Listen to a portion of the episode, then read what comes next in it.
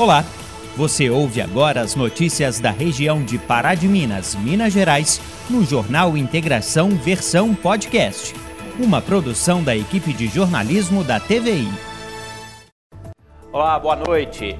As vacinas contra a Covid dezenove viraram o alvo preferido de quem se especializou em divulgar notícias falsas pelas redes sociais e aplicativos de mensagens. Uma em cada cinco fake news são sobre vacinas. A constatação é de uma pesquisa feita pela Fundação Oswaldo Cruz, a Fiocruz, e a Universidade Federal do Piauí. Realidade que preocupa e que tem prejudicado bastante o processo de imunização das comunidades. Este é um dos destaques do Jornal Integração desta noite, que traz também: enquanto a gente vence as fake news, vacinação contra o coronavírus segue em Pará de Minas e está chegando a vez dos adolescentes. Mais um acidente na rodovia que passa atrás do bairro Santos Dumont. Carro capotou na B R trezentos e cinquenta e dois. Começou a segunda Conferência Municipal dos Direitos da Pessoa com Deficiência de Pará de Minas. Políticas públicas para um melhor acolhimento e serviços prestados no município foram discutidas no evento. Semana do Idoso em Pará de Minas começa com proposta de valorizar a experiência daqueles que dedicaram a vida à nossa cidade. vinte anos dedicados a ajudar as pessoas a largarem o vício das drogas. Comunidade Terapêutica Divina Misericórdia comemora aniversário. E ainda, você aí gosta de cultivar plantas em casa, na roça ou até mesmo no trabalho? Chegada da primavera é o momento de uma dedicação ainda maior a elas. Nós vamos trazer dicas de como fazer e ainda mostrar o pomar de um morador de Pará de Minas que é plantado em um lugar bem inusitado. Nem parece que é possível. Terça-feira, vinte e oito de setembro de dois mil e vinte e um. O Jornal Integração começa agora.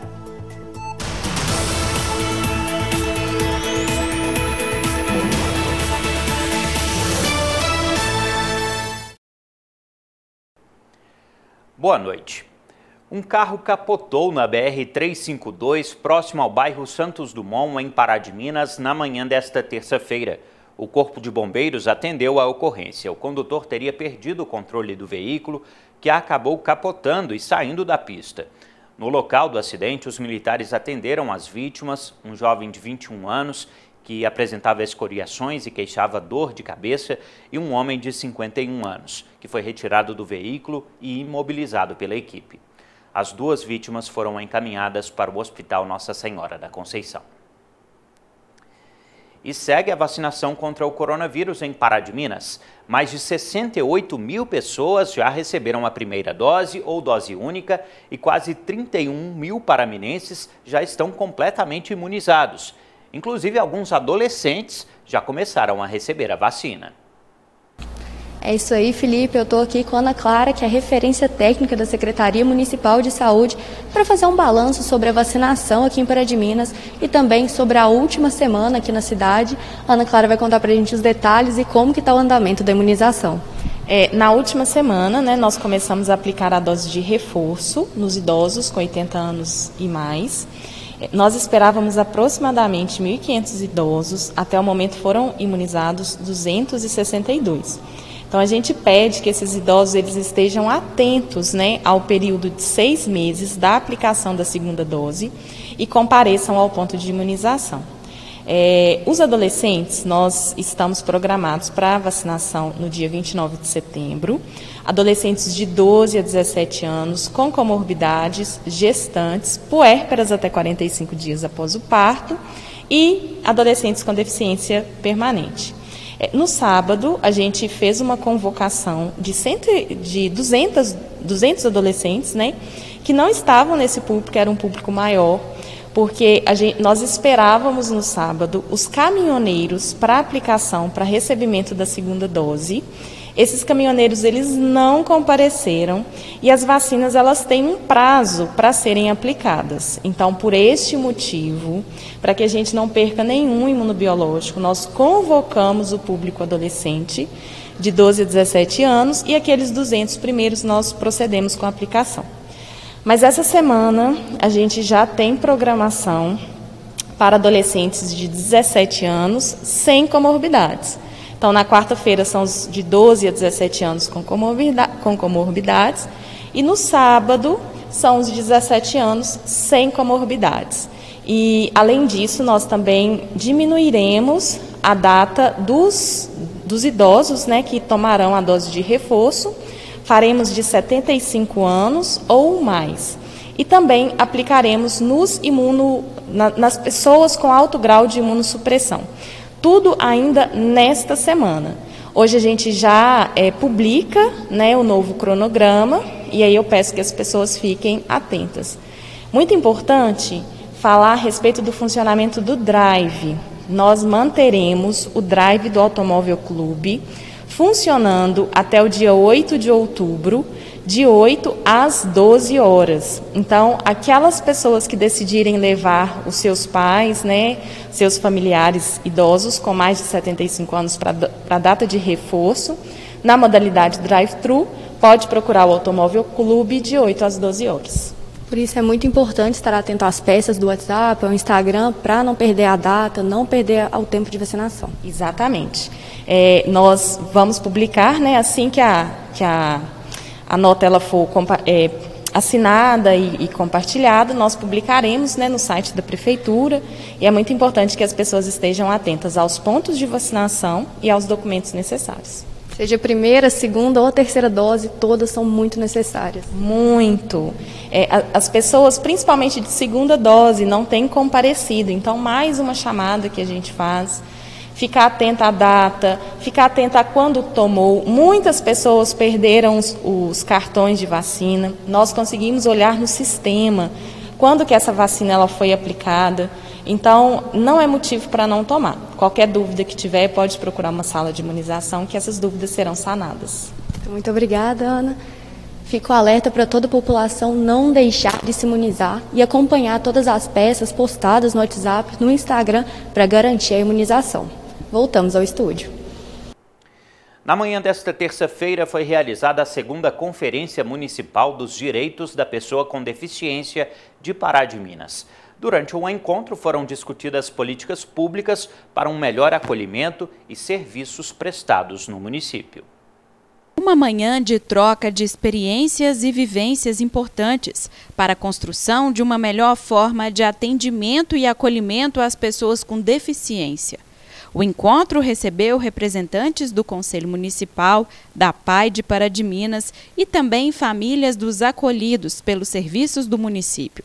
A intenção foi discutir a inclusão e melhorias, quando o assunto são os direitos da pessoa com deficiência. Se não houver uma mudança dentro de nós, se não houver o respeito à pessoa, se não houver um desejo de inclusão real por parte de cada pessoa. Então, muitas das vezes, nós cobramos muito das autoridades públicas as devidas providências, mas essa conferência ela vem com o intuito de provocar, de mostrar que a mudança deve começar em nós, com amor, com respeito, que significa inclusão. O desejo de inserir essas pessoas, de dar qualidade de vida para elas. Isso deve partir de cada um de nós. Enquanto nós tivermos o preconceito, enquanto nós tivermos essa trave, isso não vai ser possível.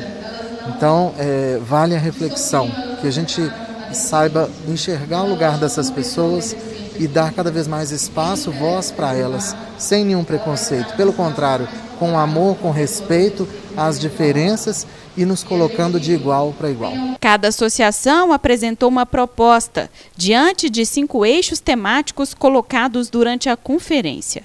Depois, a equipe de Pará de Minas levará demanda para o encontro regional e também estadual. É muito importante a, a posição dessa, dessas associações, dessas pessoas que trabalham na ponta, que veem a realidade na ponta, que enxergam a realidade de perto e sabem quais são as reais necessidades. Então, diante de tudo isso, tudo que for apresentado será feito um documento final, um relatório contendo todas as propostas. Nós não excluiremos nenhum, pelo contrário, vamos só somar e ampliar essas propostas e, ao final, esse documento será levado para uma conferência de nível regional e depois estadual. Então, a, a contribuição de Pará de Minas será levada para outras conferências de nível maior, regional e estadual. A Simone é assistente social da P A I de Pará de Minas. A instituição atende hoje cerca de cento e cinquenta famílias e também apresentou demandas durante a conferência, uma forma de mostrar as melhorias necessárias a serem realizadas. A gente considera, sim, muito importante espaços como esses, né, que acontecem mais vezes. É, a gente fala que é um espaço primordial para dialogar com a sociedade e trazer as demandas, né, para que as políticas públicas sejam efetivas, né, efetivadas de fato. É, é um caminho, né, de controle social que a gente está lutando, um caminho novo, mas que a gente convida a todos, familiares, usuários, a participarem e trazerem suas propostas para conseguirmos alcançar mais inclusão, né, e direitos da pessoa com deficiência. Para o vice-prefeito Paulo Francis Daile, é importante trabalhar sempre a inclusão e combater o preconceito. Se colocar no lugar de alguém, uma vez que você consegue ter o olhar daquele que tem uma limitação e se colocar no lugar dele por algum momento, vai entender a grandeza que é pensar políticas públicas de acessibilidade, igualdade, desde a mobilidade urbana até acesso à saúde, lazer, esporte, cultura, sabe? E isso nos dá a oportunidade de, nessa gestão, ser provocados a pensar política pública que venha de encontro uma dificuldade que a sociedade tem e nós estamos inseridos nela. Então, nós temos. Eu estou aqui fisicamente bem, mas mentalmente posso ter uma deficiência. Eu posso ter a sentimental. Então, sim, é nessa situação, é pensar em, em respeitar o outro e se colocar no lugar dele, é que a nossa gestão, né, prefeito Eligenis, Paulo, Pará de Minas, ação social, tem a preocupação e a responsabilidade de contribuir para minimizar as dificuldades e desigualdades existentes. Estamos de volta e agora chegou o momento de conversar com a Maria Eduarda Gomes, que traz os números oficiais da Covid dezenove em Pará de Minas, atualizados hoje pela Prefeitura e pelo Hospital Nossa Senhora da Conceição. Maria Eduarda, boa noite. Boa noite, Felipe. Boa noite para você aí de casa. Agora a gente faz as atualizações dos números de coronavírus aqui na cidade. E segundo a Prefeitura de Pará de Minas, nas últimas vinte e quatro horas foram registrados trinta e quatro novos casos da doença. Assim, são seis mil setecentos e dois exames positivos aqui na cidade. Desse número, seis mil trezentos e cinquenta e nove casos se recuperaram, cinquenta e sete pessoas recebem acompanhamento em casa e seis estão internadas. Desde o início da pandemia, a cidade atingiu a marca de duzentos e oitenta óbitos pela doença. Agora a gente continua fazendo atualização para você, mas falando do Hospital Nossa Senhora da Conceição. E segundo a instituição, são seis internações com a confirmação da doença e essas seis pessoas são aqui de Pará de Minas. E o hospital registrou também duzentos e noventa e oito óbitos pela doença. São cento e noventa pessoas de Pará de Minas e cento e oito de outros municípios. Agora a gente fala da taxa de ocupação dos leitos. A U T I tem trinta por cento dos seus leitos ocupados. Já os leitos clínicos não apresentam nenhuma ocupação, ou seja, não tem ninguém internado. Essas foram as atualizações dos números de coronavírus para esta terça-feira e eu vou deixar o recado que você já sabe. Continue se protegendo. Boa noite para você, boa noite, Felipe. Obrigado, Maria Eduarda, boa noite para você também e até amanhã. A Biblioteca Municipal de Nova Serrana oferece um curso online de ferramentas digitais para o mercado de trabalho. As inscrições já podem ser feitas. Quem vai trazer os detalhes agora é a Isabela Bani. O curso é gratuito e é voltado para jovens a partir de quatorze anos. O conteúdo abordará ferramentas digitais como executar as tarefas básicas dos programas Word, Excel e PowerPoint. O aprendizado será online e com certificado reconhecido pela Microsoft. As inscrições podem ser feitas por um link no site da Prefeitura de Nova Serrana. O endereço é w w w ponto nova serrana ponto m g ponto gov ponto b r. Voltamos ao estúdio.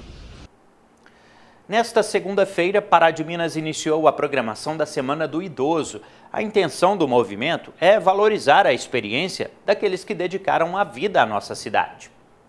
E o início da programação da Semana do Idoso foi marcado por uma palestra na Casa da Cultura. Para quem acompanhou o momento, fica a certeza, nunca é tarde para debater e aprender sobre a vida. Excelente, de primeira categoria, tá? Gostei muito, de muito aproveito. Ela é uma palestrista e tanto, muito boa, ótima. Não deixou nada a, a, a esconder, tudo muito bem claro para nós, né? E a gente também é o seguinte, cada vez que a gente vai seguir na vida, a gente começa novo e a gente vai amadurecendo aos poucos. Até hoje, eu com essa idade que eu tô, eu ainda tenho que aprender muita coisa ainda, né? E, e gosto dessas coisas, gosto de, de participar, né? Então isso para mim é muito importantíssimo.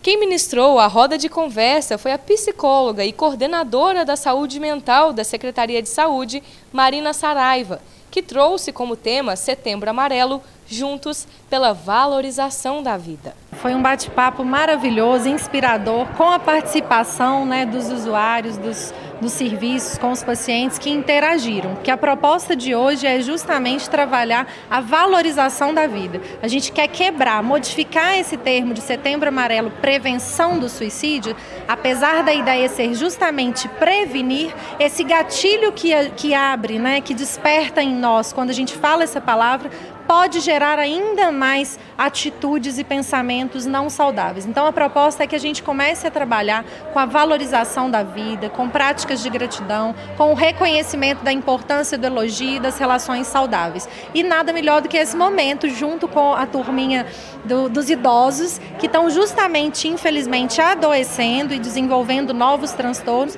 para a gente começar a buscar essa nova valorização da vida e um novo olhar frente a um momento em que muitos consideram como uma inutilidade. E a iniciativa foi promovida pela Prefeitura de Pará de Minas por meio da Secretaria de Assistência e Desenvolvimento Social. Uma forma de valorizar aqueles que já fizeram e continuam fazendo tanto pela cidade. O maior tesouro do mundo é o ser humano. Então, nesse sentido, começamos bem com essa valorização da vida e lembrando do Setembro Amarelo, que fala justamente isso, de valorizar a vida humana. A primavera começou oficialmente na última quarta-feira, vinte e dois de setembro. Época do ano famosa pelo aparecimento das flores.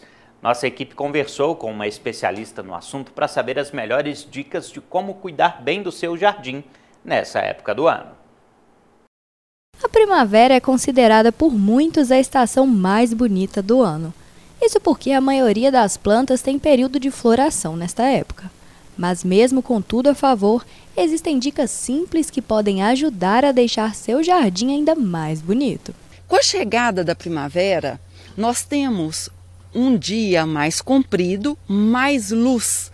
Se a gente tem mais luz, mais desenvolvimento das plantas, porque as plantas dependem da luz para a fotossíntese.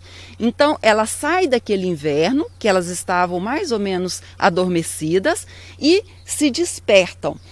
Nós precisamos ver, será que as nossas plantas, no lugar que elas estavam, não, está, não estão com luz demais, não estão queimando? É hora de fazer esse remanejo. No lugar que está, será que não, a luz não está pouca, tem que aumentar a luz? Porque o fator, o primeiro passo para que tudo dê certo é a luz adequada para aquela espécie. Então, adeque a luz para aquela planta. Por exemplo, um gerânio gosta de luz É, o dia todo, no mínimo cinco, seis horas de sol, precisa para florir. Já uma orquídea Phalaenopsis gosta de um pouco de luz, um solzinho da manhã até oito horas, um solzinho é, tipo de bebê. Além da iluminação adequada para cada espécie de planta, a rega também é um fator importante e muito necessário de ser observado. As plantas são como a gente. No inverno a gente não toma menos água? No, no, na primavera, verão, a gente não começa a tomar mais água, as plantas é a mesma coisa, a gente vai aumentar a rega das plantas. E qual horário? Todo mundo pergunta, Ana, qual horário? Dê preferência a qualquer horário na parte da manhã, não tem problema. À tarde, se você precisar de regar, igual por exemplo os empates, eu irriguei de manhã, Ana, mas está murcho, irrigue. Mais ou menos dezesseis, dezessete horas, não irrigue muito depois desse horário, à noite. Por quê? Porque à noite é muito propenso a planta com a noite e água atrair muito fungo. Aí traz um segundo problema, que são as doenças nas plantas. Evite a rega à noite.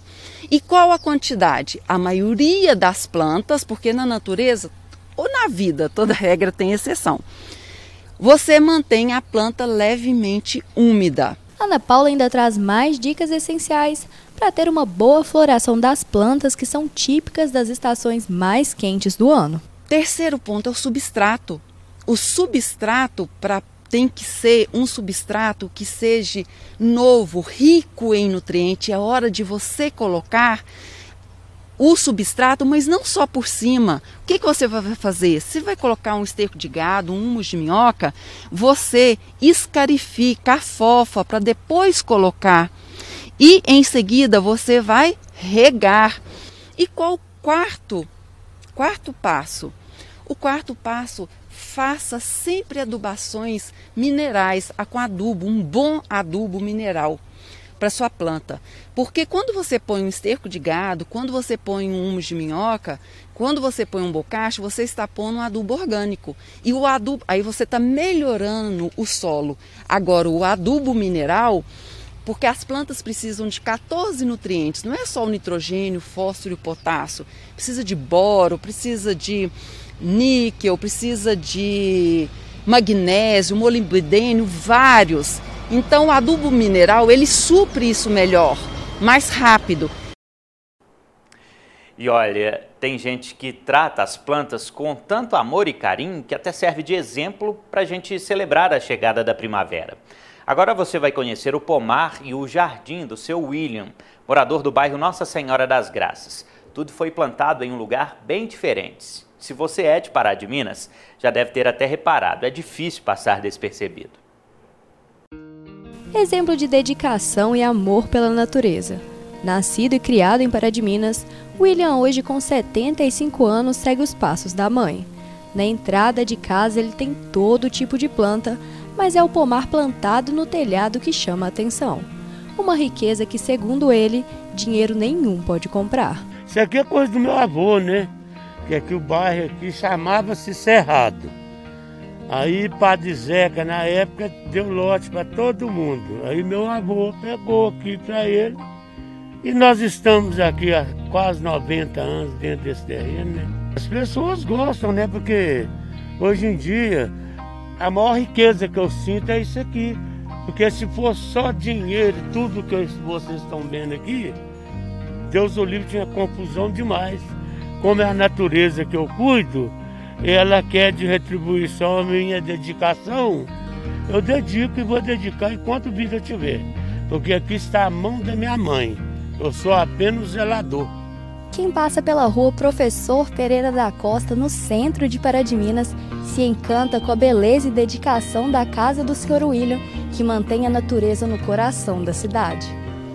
Toda manhã eu estou aqui, o alimento delas é água e a própria natureza, vocês podem ver, eu não jogo nada no lixo. Essas folhas todas são lá, tudo que cai eu vou pôr nos pés delas. Elas me dão a gratificação, que ó, com o tempo desse, olha lá, jabuticaba, é pitanga, é cana, acerola, tem um pouco, limão, né? Então, ora pro nobre, ó, pode trazer muita galinha para fazer, que tem muita ora pro nobre aqui. William fala com alegria sobre o privilégio em ter um pedacinho da natureza em casa. Segundo o aposentado, o segredo é o cuidado e dedicação para literalmente colher bons frutos. Porque a natureza, ela é só você dedicar, que ela nos dá de tudo. A natureza é, é Deus, primeiramente, né, que deixou, e eu estou aqui. Enquanto vida eu tiver, né, estarei aqui na luta. Fui o pedreiro, bombeiro, é aquele que zela. O remédio que eu tenho aqui é dedicação de coração, o que a minha mãe deixou pra gente.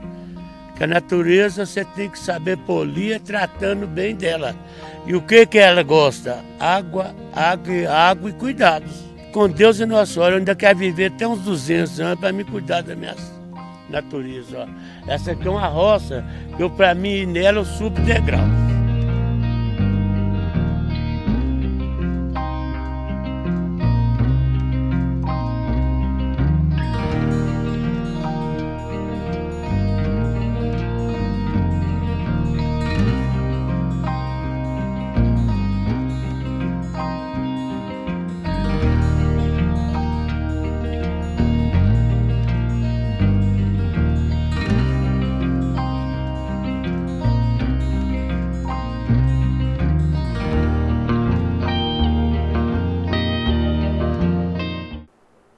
Os vereadores de Pará de Minas se reuniram mais uma vez nesta segunda-feira. Foi a vigésima nona reunião ordinária da Câmara deste ano de dois mil e vinte e um.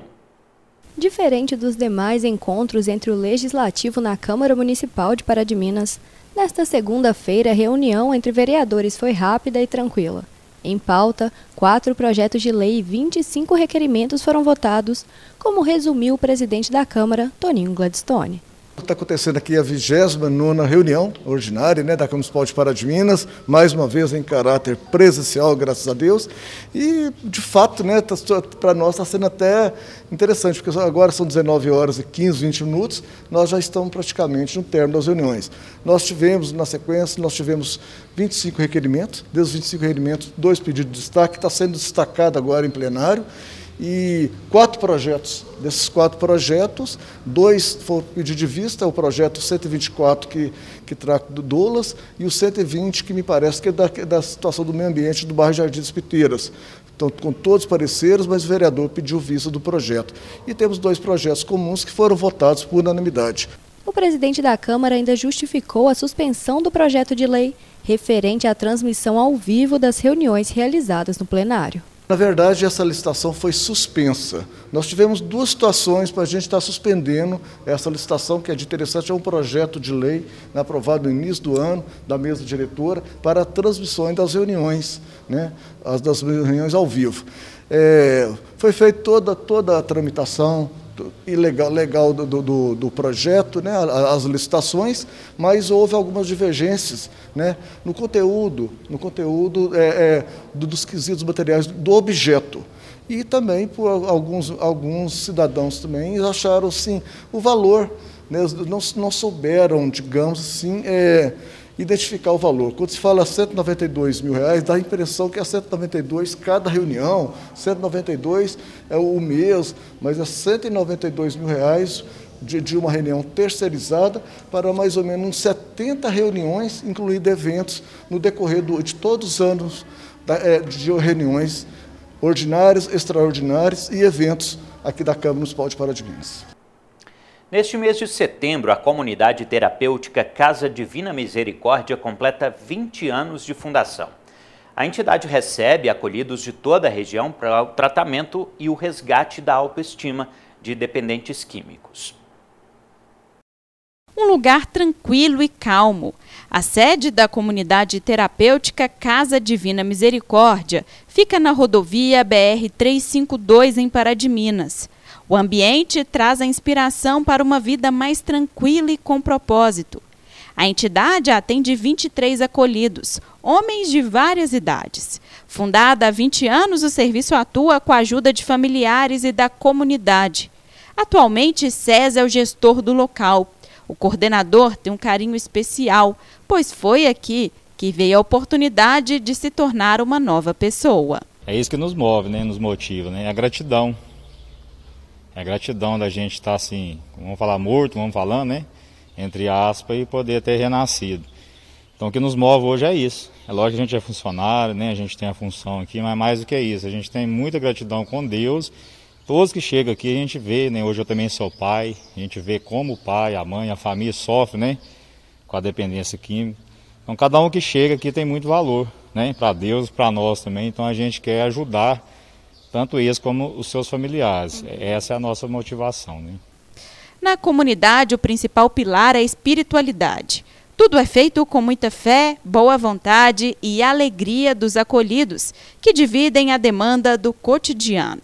Com a divisão de tarefas, a disciplina é cada dia mais treinada.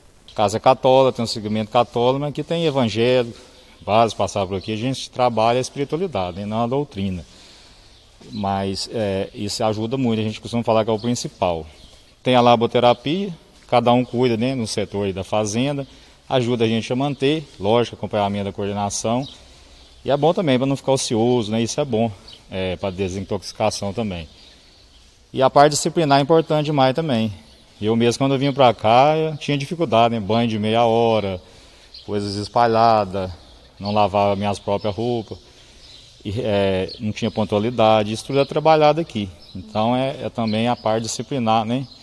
E o município também nos auxilia, né? A casa é toda legalizada, Essa parte médica a gente tem auxílio do CAPS-A D, a rede de saúde do município, né? Então essa parte médica também, eles são acompanhados aí na rede do município.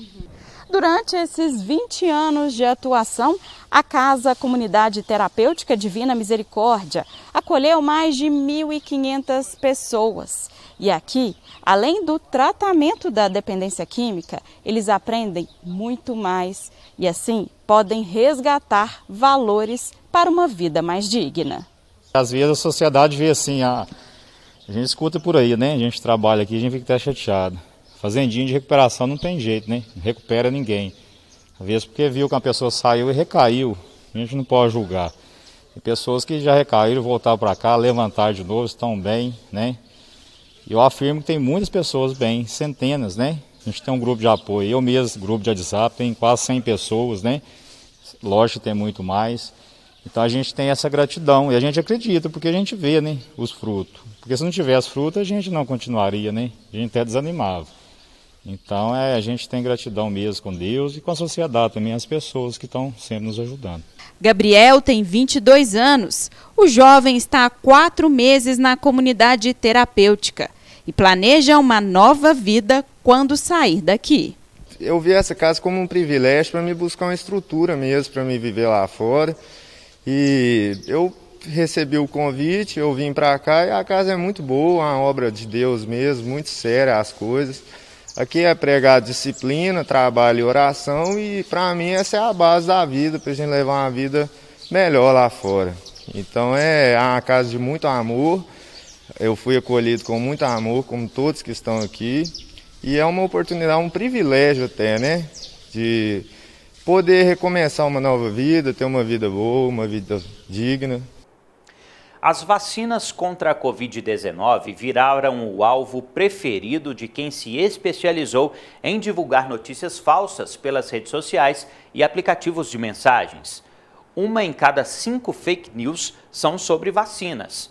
A constatação é de uma pesquisa feita pela Fundação Oswaldo Cruz, a Fiocruz, e a Universidade Federal do Piauí. À medida que a vacinação avança em grande parte do mundo, o número de internações, de casos graves e de mortes por Covid dezenove diminui. O sucesso é evidente, mas são muitas as mentiras que tentam pôr em dúvida a eficácia das vacinas. O imunizante é o tema mais atacado em fake news, as notícias falsas. A Fiocruz, Fundação Oswaldo Cruz e a Universidade Federal do Piauí monitoraram fake news sobre a pandemia ao longo de um ano. Por meio de um aplicativo, as pessoas cadastraram mensagens que receberam. O estudo analisou duzentas e cinquenta e três dessas mensagens. Nós recepcionamos através do aplicativo, recebemos todas as notificações, que é, são os usuários que enviam o que eles recebem nas suas plataformas, nas suas redes sociais, nos seus aplicativos de mensagem. Isso nós temos um banco de dados. E todo esse material ele é enviado para o N U J O C Checagem, que é da Universidade Federal do Piauí, para que seja feito a checagem e a desmistificação. Então, o nosso recorte foi feito em cima de todas as matérias que foram checadas. Nesse período, é, entre todos os temas que circularam nas plataformas digitais, as vacinas estavam em, estão em primeiro lugar, até o recorte de março de dois mil e vinte e um, ela está no ranking de primeiro lugar como o tema mais propagado, como com manipulações, com, é, com distorções sobre o desenvolvimento, a campanha, marcas. As principais fake news sobre a vacina eram mensagens falsas sobre a Coronavac. Também havia muitas mensagens falsas falando de ineficácia das vacinas e até mensagens exageradas falando que a vacina implantava um chip na pessoa. As fake news mexem com nossos valores e com nossas emoções, como medo. Por isso, muitas vezes, é tão fácil cair em uma delas. Eu recebi algumas fake news sobre chip em vacina ou sobre é, usar vacina para rastrear a gente, coisa assim, mas eu sempre procurava alguma notícia, alguma coisa para desmentir aquilo lá, para não deixar espalhar mais para frente. A principal é que a vacina é, não transformaria você em alguma coisa, algo do tipo, ou que não tem eficácia. Depois da vacina, as principais fake news foram sobre tratamento precoce, principalmente falando que hidroxicloroquina, ivermectina e cloroquina preveniam Covid. seguidas por teorias conspiratórias, informações falsas sobre medidas preventivas, principalmente desencorajando o distanciamento social e o uso de máscara, e mensagens pregando soluções caseiras. Mas será que tem antídoto para fake news? É o que muita gente tem procurado. Esse professor da Universidade Federal de Minas Gerais explica que o problema não se resolve só desmentindo as mensagens. Esse é um fenômeno que tem menos a ver com o racional e mais a ver com as emoções. Não queremos a vacina, nós temos a cloroquina. A desinformação em geral alcança a população toda, de uma forma ou de outra, incluindo os próprios jornalistas, nós cientistas, pessoas de alta escolaridade, que têm muito acesso à informação, porque o que elas conseguem fazer é pegar a gente mais pela emoção, pelos valores, por nossos posicionamentos políticos, do que pelo conhecimento apenas ou ignorâncias que temos sobre um tema. Então, o que acontece é que as fake news se difundem muito mais rápido, normalmente, do que a verdade, entre aspas, ou seja, do que a informação correta. As fake news geralmente seguem uma estrutura parecida. Despertam emoções fortes, como nojo ou medo, depois dão um culpado para a situação, um político, um jornal, um movimento. Se quem recebe a mensagem já tem alguma coisa contra essa instituição ou pessoa, a tendência de acreditar na fake news é maior. As fake news são criadas por grupos organizados, com interesses específicos. Na maioria das vezes, esses grupos têm motivações políticas e econômicas, desde ganhar uma eleição até enfraquecer a credibilidade de um jornal, por exemplo. O objetivo nem é que as pessoas acreditem naquela informação específica. Em muitos casos, o que interessa é gerar desconfiança generalizada, porque aí denúncias e investigações perdem a força, já que nunca se sabe o que é verdade ou mentira. Yuri é coordenador do AMEREC, o curso de Comunicação Pública da Ciência da U F M G. Alunos, professores do curso e especialistas de outras instituições se uniram em uma força-tarefa no início da pandemia para produzir conteúdo confiável sobre o coronavírus. A força-tarefa AMEREC foi um experimento em divulgação científica. O foco não era no volume de notícias, mas em elaborar materiais que ajudassem as pessoas a agir concretamente e a tomar decisões conscientes. Pelo país, são várias as iniciativas que tentam fazer frente ao problema gerado pelas fake news, desde agências de checagem até soluções em tecnologia que alertam sobre informações suspeitas. Mas para estar vacinado de verdade contra fake news, é preciso mais. Do ponto de vista nosso, né, de cidadão e de público, eh, nós temos que ter mais treinado a não confundir eh, desconfiança e medo com ceticismo. Ceticismo, ou seja, querer saber de verdade de onde que vem uma coisa, como que as pessoas sabem daquilo, é muito saudável. É o princípio base do bom jornalista, do bom policial, do bom cientista, do bom cidadão, né? Se você recebe uma informação particularmente assustadora, ou que gera raiva, é, que mostra planos terríveis que estão acontecendo, né? Como essas que tem chip na vacina, ou que a máscara faz mal, ou que a máscara é inútil e tal, é, se pergunte, bom, para essa notícia ser tão forte, tão bombástica, e não está aparecendo em nenhum outro lugar, fora do meu WhatsApp, não está na mídia, é, será que todos os outros estão mentindo ao mesmo tempo? Ou será que vale a pena eu, antes de compartilhar, dar uma conferidinha nisso? Bom, gente, esse foi o Jornal Integração desta terça-feira. Outras notícias você confere amanhã, ao meio-dia e meia, no Informativo T V I, ou ainda a qualquer momento, nas nossas redes sociais. Então, para você, uma boa noite, um abraço e a gente se vê. Até amanhã. Você ouviu o Jornal Integração versão podcast. Acompanhe nosso conteúdo também pela T V, YouTube ou Instagram.